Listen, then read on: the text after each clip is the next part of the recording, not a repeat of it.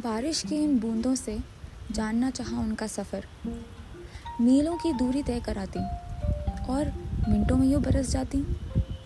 बोलो इस सफ़र में क्या ऐसा खास है, जो ये फिर से उड़कर बादल बनने को तैयार हो जाती?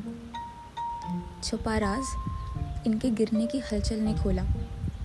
बूंदें जो रहती हैं अपनी मंजिल से बेखबर, जब गिरती हैं इस धरती पर, पाती हैं एक घर। जो समा लेता है, उनको पूरी तरह अपना समझकर। इसी खुशी की होती है सारी वो हलचल। अब मिलने को इस धरती से फिर उड़कर जाने में बूंद को क्या डर?